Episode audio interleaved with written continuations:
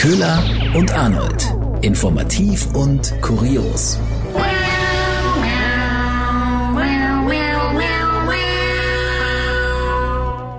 Hallo und herzlich willkommen zu einer neuen Folge Köhler und Arnold. Wir sind Nachrichtensprecherinnen, aber sind jetzt wieder hier auf der unseriösen Seite unseres Lebens und schauen zurück auf die letzten zwei Wochen und liefern kuriose Ereignisse genauso wie die eine oder andere Hintergrundinfo. Und äh, Köhler, herzlich willkommen auch wieder zu dieser Erkältungszeit, oder? Yay! Es ist wieder die ganz klassische Erkältung ist einfach wieder auf dem Vormarsch und jeder liegt irgendwie gefühlt so ein bisschen flach.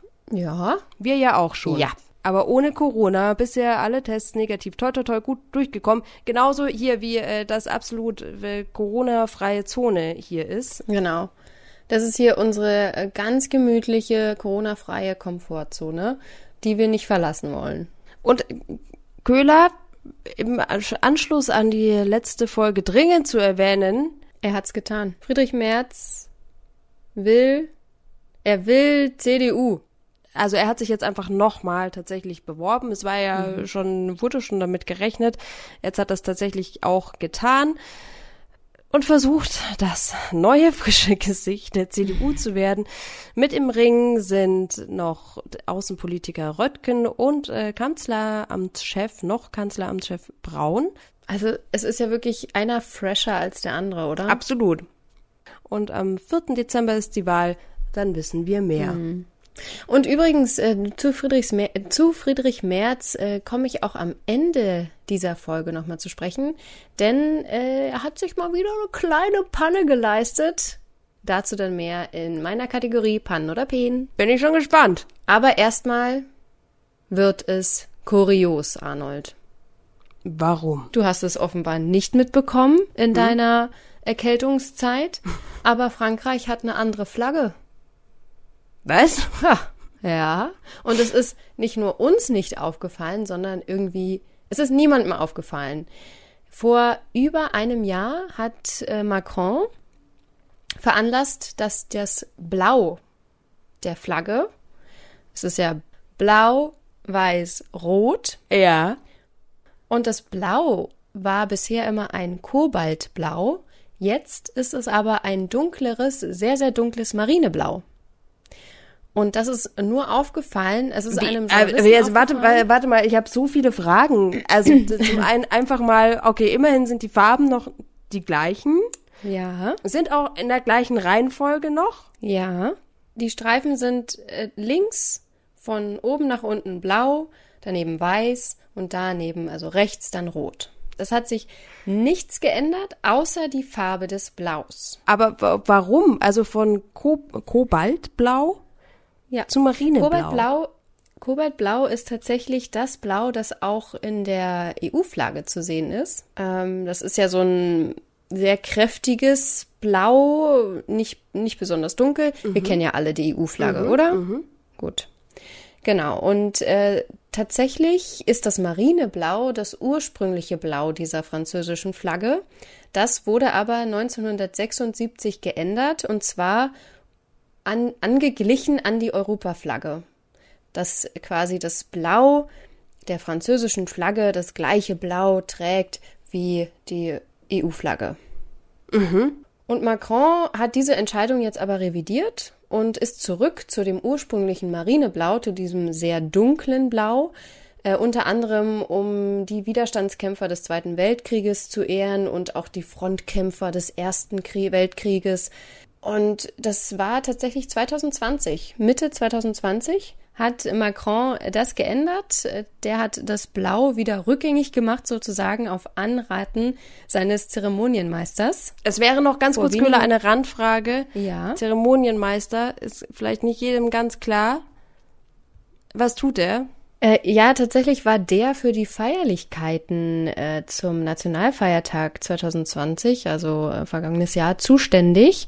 Und der hat unter anderem auch die ähm, Wahlsiegfeier von Macron sich ausgedacht, da am Louvre. Und hatte eben den Vorschlag unterbreitet, ey, das wäre doch viel, viel cooler und ein sehr gutes, tolles Zeichen, wenn wir das jetzt wieder ändern. Okay, als Zeichen des Respekts für die Kriegsveteranen. Genau. Und für die Widerstandskämpfer im Zweiten Weltkrieg. Und da hat Macron gesagt, ja klar, machen wir. Gut. Aber ist, er, ist er dann irgendwie, aber wie soll die EU das jetzt wieder verstehen? Also. Ja, also die, ich glaube, auch denen wird's nicht aufgefallen sein. so wie es einfach niemandem aufgefallen ist. Aber man hat tatsächlich, also der Journalist, dem es aufgefallen ist, der hatte äh, festgestellt, dass die französische Flagge jetzt nicht mehr so stimmig ist mit der europäischen Flagge. Wenn die jetzt nebeneinander hängen, dann sieht man doch den deutlichen Oh, oh, oh, also was das auf symbolischer Ebene ja. doch dann alles ins Rollen bringen, bringen mm. würde. Ja, du, da sind auch die, da sind die verrücktesten äh, Theorien aufgestellt worden. Also, was will Macron damit sagen? Ist das irgendwie, will er heimlich damit die Botschaft aussenden, dass Frankreich mhm. sich jetzt losgelöst hat von den europäischen mhm. Überzeugungen? Ähm, ja, nee. Also, es ging jetzt tatsächlich darum, ein neues Zeichen zu setzen äh, und den, den mhm, Respekt mhm, zu zollen. Ja. Farbe bekennen, ja. sage ich nur. So viel dazu. Wenn ich die EU wäre, würde ich jetzt mir auch einfach eine ganz andere Farbe aussuchen. Dann nehme ich jetzt auch ein Oder anderes Blau. Schwarz. Ja, eh schön, die Sterne auf schwarzem Hintergrund und so. Also. Ja, das sieht bestimmt gut aus, ja. Aber tatsächlich ist dieses, äh, sieht man jetzt sehr, sehr wenige Flaggen nur in diesem neuen Stil, äh, weil das ist jetzt keine Pflicht geworden. Es ist nur eine Pflicht, wenn neue Fahnen hergestellt werden, dann müssen die mit dem neuen, alten Marineblau hergestellt werden. Total verrückt. Ansonsten sieht man die neue Flagge jetzt nicht so häufig. Ist schon, ist schon ein komischer Move, es einfach zu machen, ohne jemanden Bescheid mhm. zu sagen, finde ich. Danke, danke dafür. Wir waren bei, mhm. bei Sternen auf schwarzem Hintergrund, Köhler. Ja. Und das führt mich direkt zum neuen mhm. Thema. Extra Space für Space. So schön, ich liebe den. Das ist unsere Einleitung in die Kategorie Extra Space for Space. Und die muss nicht jedes Mal vorkommen, aber es ergibt sich jetzt einfach gerade wieder so wahnsinnig gut. Göhler, es, es waren äh, unglaubliche Szenen in den letzten beiden Wochen im All. Wir hätten ja beinahe einen Crash gehabt. Oh ja, ja, ja, ja, der ja. Hm. Ja, das war, es war kurz vorm Crash und die Weltraumstation ISS musste evakuiert werden. Crazy. Das allein ey. klingt schon so krass spektakulär, ja. finde ich. Und dann mussten letztendlich die Astronauten, darunter ja der deutsche Matthias Maurer, mussten in Kapseln steigen, die angedockt sind, dass sie auf blöd hätten jederzeit zurück zur Erde fliegen können, weil die ISS in Gefahr war, weil Trümmerteile von Weltraumschrott unterwegs waren. An sich ja eigentlich nichts Ungewöhnliches. Also ich meine, der Weltraum ist ja voll von Schrott. Aber das Problem war, und jetzt ist man irgendwie mal wieder sauer auf Russland, weil Russland ist dafür verantwortlich, weil Russland eine Anti-Satellitenrakete halt mal ausprobiert hat und so einen ausgedienten Satelliten abgeschossen hat und der dann eben in tausende Trümmerteile zerfallen ist. Also um genau zu sein, die NASA sagt 1500 Trümmerteile sind jetzt mehr im All unterwegs. Und dadurch ist es für die Astronauten die Gefahr von so einem Trümmerteil mit so einem zusammenzustoßen viermal höher als sonst. Also letztendlich wird Russland jetzt vorgeworfen, äh, die Sicherheit im All durch diese, durch diesen Raketentest, sagen wir es jetzt mal, erheblich in Gefahr gebracht zu haben. Und da gab es jetzt, gibt schon ein bisschen Streit um den, um den Weltraum, weil die NATO sagt, naja, was sollen wir auch davon, was sollen wir davon halten, jetzt ganz ehrlich, dass Russland das macht? Äh, will Russland sich darauf vorbereiten, irgendwann unsere Frühwarnsysteme in All abzuschießen oder unsere Navigationssysteme? Die USA sagen auch, das war absolut rücksichtslos. Und Russland bestreitet da irgendwelche bedrohlichen Szenarien aufgebaut zu haben.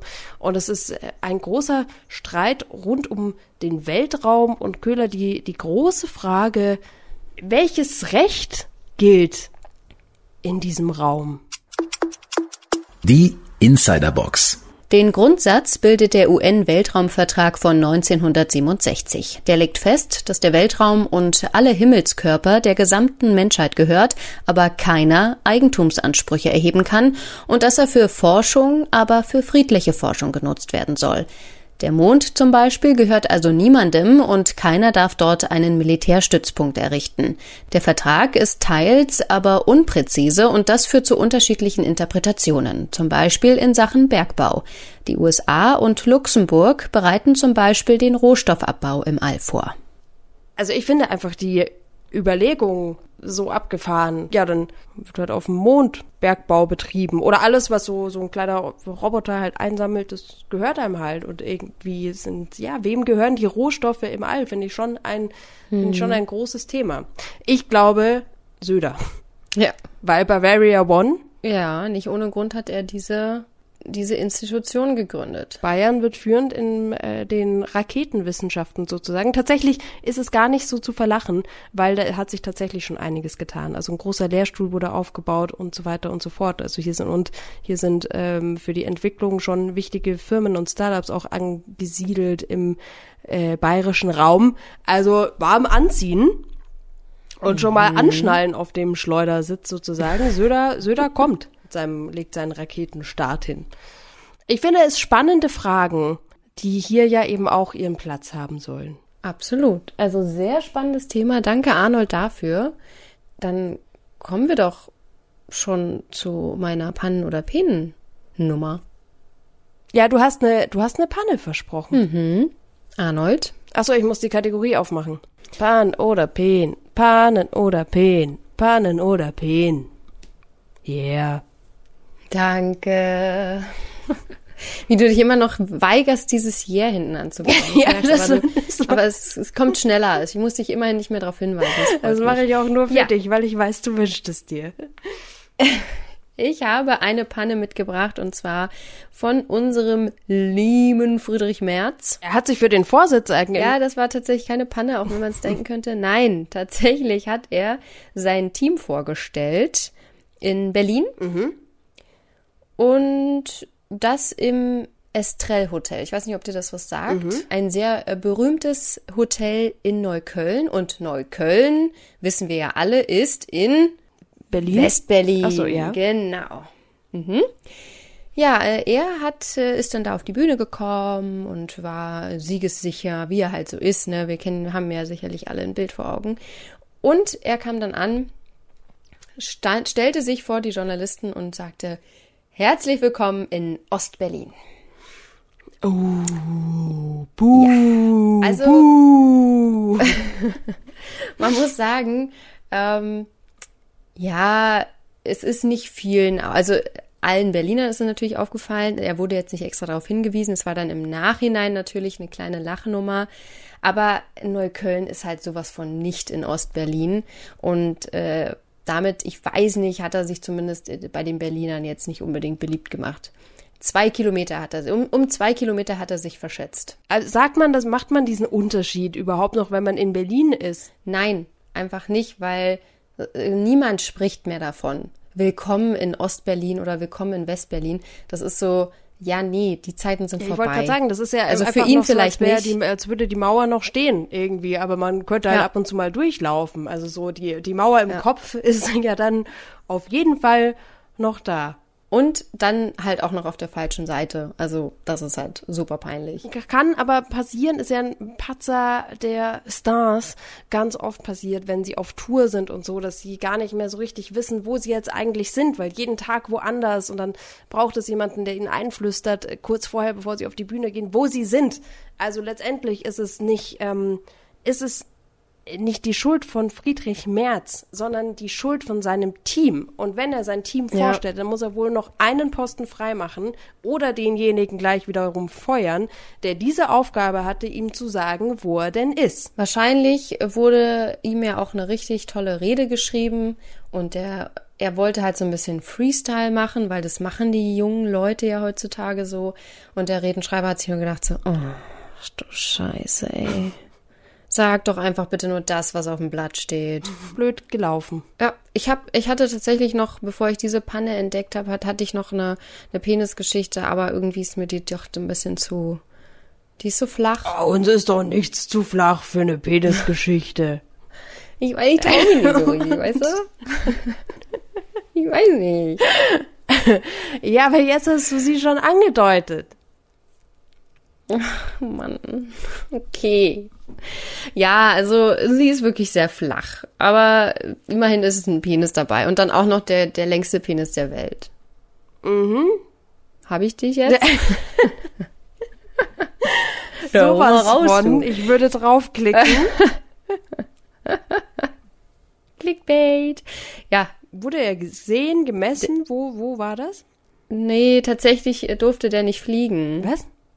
Zumindest zuerst nicht, ja. Also der Schauspieler Jonah Falcon, der hat ein ganz besonderes Merkmal äh, und nach eigenen Angaben hat er den längsten Penis der Welt. Äh, er sagt im irrigierten Zustand 30 Zentimeter lang und auch im unirrigierten Zustand bei engen Hosen sieht man schon, der ist ein bisschen länger als so der Standard. Und er wollte, also der Schauspieler wollte fliegen. Er wollte in New York ins Flugzeug steigen und bei der Sicherheitskontrolle dann wurde er aufgehalten. Wir kennen ja alle hier die Bodyscanner, wo man sich dann so reinstellt und dann wird man mhm, so von oben bis unten mhm, abgescannt, mhm. die Geräte. Da wurde quasi eine Unregelmäßigkeit festgestellt, nämlich sein Penis und die Sicherheitskräfte dachten, ach du Scheiße, der hat dann, der hat da Sprengstoff deponiert. Das wir müssen ihn jetzt sofort, also sie haben ihn rausgezogen, haben, er musste sich ewig erklären, war schon kurz davor, die Hose runterzulassen. Also ich denke, Leute, was, soll ich machen? Ich kann, ich kann ja nichts dafür. Und dann irgendwann sind die Sicherheitskräfte auf die glorreiche Idee gekommen, wo man sich denkt, warum nicht gleich so einfach einen Sprengstoffabstrich von den Händen zu machen. Das äh, kennt man ja auch, ist ja ganz normaler, ganz normales äh, Prozedere am Flug Hafen bei der Sicherheitskontrolle und äh, siehe da, er hatte keine Sprengstoffreste irgendwie am Körper und durfte dann doch endlich fliegen. Aber vorher, wo hat ist sein Penis ihm halt zum Verhängnis geworden? Aber, äh, aber ganz, aber hat er denn, keine Ahnung, hat er ein Piercing auch oder warum piepst denn sein Penis? Also. Ne, der hat ja nicht gepiepst, sondern bei diesem Body Bodyscanner, ähm, die scannen ja den ganzen Körper ab und da geht's ja nicht um Metallstücke, sondern äh, das Gerät erkennt, wenn irgendwas nicht der Norm entspricht. Also wenn, ähm, ja, also es, es wirst ja komplett gescannt und da hätte halt auch, hätte auch, äh, ja, ein Schlauch mit Sprengstoff sein können, ne? Okay, aber danach, der ihm da danach macht man hängt. doch dann den Piepstest oder so. Oder, oder holt man dann den Hund? Ich weiß nicht, lässt man dann einen Hund mal den ja. Schritt schnüffeln oder ja, der Hund hätte es wahrscheinlich, der hätte es dann wahrscheinlich relativ schnell dann auch enttarnt, aber, aber man hat sich ja, für den die Sicherheitskräfte für den Handtest entschieden. Ja.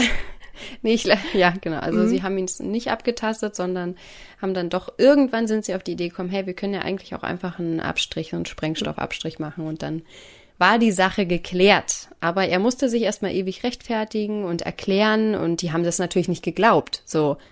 Aber er hätte ja auch Handschuhe tragen können. Also. Oh, du fliegst nicht so oft, ne, Mäuschen? ich bin schon sehr lange nicht mehr geflogen, tatsächlich. Ja, es ist schon lange her. Denn tatsächlich ähm, ist es nicht nur ein Abstrich von den Händen, sondern auch an Klamotten, an den Füßen, Schuhen. Ach so, ähm, okay, okay, okay. Und sonst ist, man würde immer irgendwelche minimalen Reste dann finden von Sprengstoff. Wenn er damit hantiert hätte. verrückt. Ja, ein bisschen, ein bisschen flach, ja, aber auch oder? irgendwie so ein bisschen lustig. Von daher, ja. genau. Genau richtig für uns. Genau ja, richtig absolut. für diesen Podcast. Genau richtig nochmal so als kleiner Rausschmeißer. Gut. Schau, dafür verkneifen wir uns jeden Peniswitz und äh, sagen einfach Tschüss. Dann bis in zwei Wochen. Tschüss.